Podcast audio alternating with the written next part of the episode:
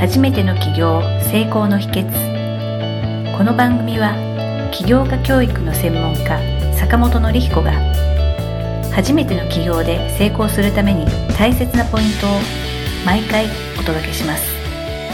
実施財団の森川です。坂本先生、よろしくお願いいたします。はい、よろしくお願いします。最近ですね、退職代行サービスというものが非常に人気があるというようなニュースがありましたので、こちらの方を取り上げてみたいんですけれども、坂本先生、退職代行サービスって聞かれたことありますか？はい、ありますね。これどういうものかっていうと、退職したいけれども、例えばこう会社にそれがなかなか言い出しにくい人とか、退職を申し出ても相手にされない人が退職届の代行を依頼するっていう依頼をされた方が代わりに退職の交渉を会社とするっていうサービスみたいでして、ちょっと簡単に概要をご説明しますと、お客の大半は20代の男性が多いみたいでして、代行サービスの方に依頼をする手段がメールとか LINE とかで割と手軽に依頼ができるということと、高くても5万円程度という金額ということもあって、まあ多い時では月に300件ぐらいも依頼が入るということもあるそうです。依頼をした瞬間から依頼主である退職をしたい方というのは、もう直接会社と交渉する必要がなくなるということで、今非常に人気が出ているというのが、この退職代行サービスの現状だそうです。一つの企業で働き続けることに対して疑問を感じる人が増えているっていう、そういう説を表している内容かなと思うんですけれども、今日はこの退職代行サービスが非常に人気が出てきているという時事ネタを通して、坂本先生に教えていただければと思います。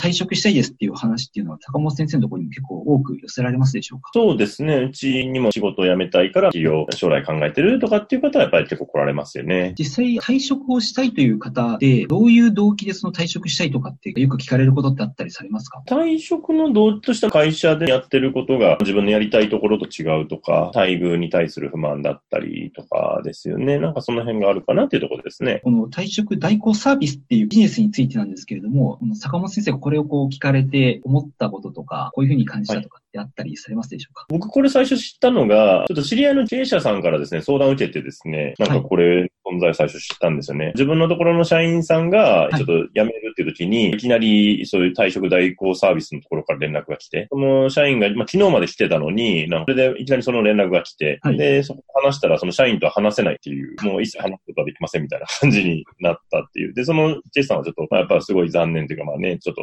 まあ、あの、憤りもすごくあったみたいなんですけど、っていうところからね、最初知ったっていうのが、まあ知ったきっかけですね、このサービスは。こういうサービスが今流行るっていうのがね、なんかすごいな、月ね、300件で、金額が5万円ぐらいで、でそれだけで1500万売り上げになっちゃうんで、いや、すごいなっていうふうに思うんですけれども、やっぱりビジネスって人がね、嫌だって思うところを代わりにやるっていうのが、やっぱりビジネスになるなっていうのは、これを見てても、すごく思うなっていうところですよね。業務の内容っていうのはあまりこう明らかにされてないんですけれども、いろんなところでこう調べてみたりすると、代行サービスの人はただ単に会社に電話するだけのことが多いらしいんですね。あの人件費を除くと、まあ、ほとんど原価もかかってないっていうようなんです。多分もう決まりきった定型文と対応がもうあるから、もうそれで所定の多分メールとかでの送って連絡して、もうそれで終わりみたいな、多分その辺のね、法的な部分も多分クリアした上でね、多分やってるんで、まあ仕事としてあとはルーチンでね、やっていくって感じなんですけど、あとはやっぱり現代の人の、まあ、ニーズにやっぱすごくマッチしてるのかなっていう気はしますよね。なかなかその言いづらいとか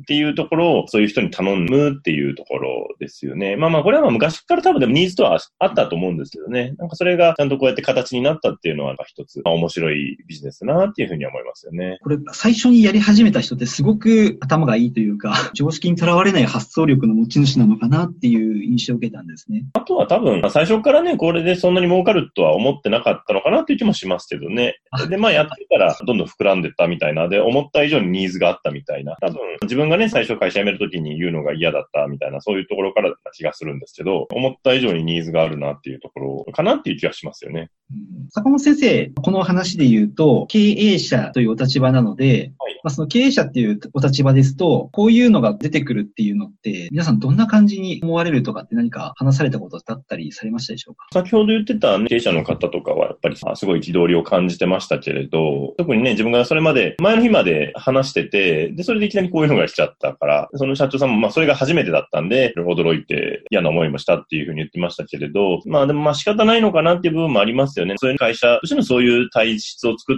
ちゃったっていうところですよね。これが流行るのでよくわかるのが、経営者って普段から社員さんの本当にいかに本音を引き出せるかっていうところがすごく大事なのかなって思いますよね。やっぱりそこを表面上だけの意見だけ聞いてると、なかなかやっぱりうまくいかない。そうやって会社も今はこんなに人が取れないね、人が少ないという時代ですから、やっぱり辞められてしまうと、結局そこにかけたコストであったり、国費っていうのが無駄になってしまうっていうところがあるので、やっぱり社員の本音をどれだけ引き出せるか、言いにくいとかじゃなくて、辞めるかどうかっていう段階でちゃんと相談してもらえるような関係性を作ってるかっていうのが非常に大事かなと思いますよね。例えば部下とか従業員の人が、会社のために頑張りますって、かなり社長とか上司の前に言うことって多いと思うんですけれども、今、坂本先生、本音っていう言葉を使われたんですけれども、まあ、十中八九、それは建前だなっていうことが多いなっていうのをすごく感じるんですね。だけど、上司の方とか経営者の方って、本音が見えてなくて言葉しか捉えてないので、あ、頑張ってくれるんだみたいなな感じに油断してたりすると、こういうのが起きて、晴天の霹靂みたいなのが多いのかなっていう感じなんですよね。印象として。だから経営者としてはやっぱり、そうやってこういうサービスを利用されないような組織というか、仕組みっていうのをちゃんと作っとかないと、昔よりも辞めるハードルっていうのはどんどん下がってるんで、会社をちゃんと残していくためにも、より社員さんの望んでることっていうのをやっぱ本音を引き出すっていうコミュニケーションが、まあ、非常に求められてくるっていうのが、まあ、大きなポイントになってくるのかなと思いますね。ありがとうございます。今回はですね、最近出始めた退職代行サービスということを通してですね、まあ、今、坂本先生からは、その経営者とか、まあ、上司の方の、まあ、あるべき姿ということについてお話しいただきました。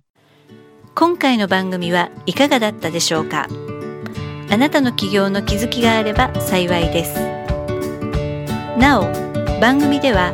坂本典彦への質問をお受けしております。坂本典彦公式サイトよりお問い合わせください。坂本典彦公式サイトで検索してください。ではまた次回もお楽しみに。提供は世界中の一人一人が志を実現できる社会をつくる立志財団がお送りしました。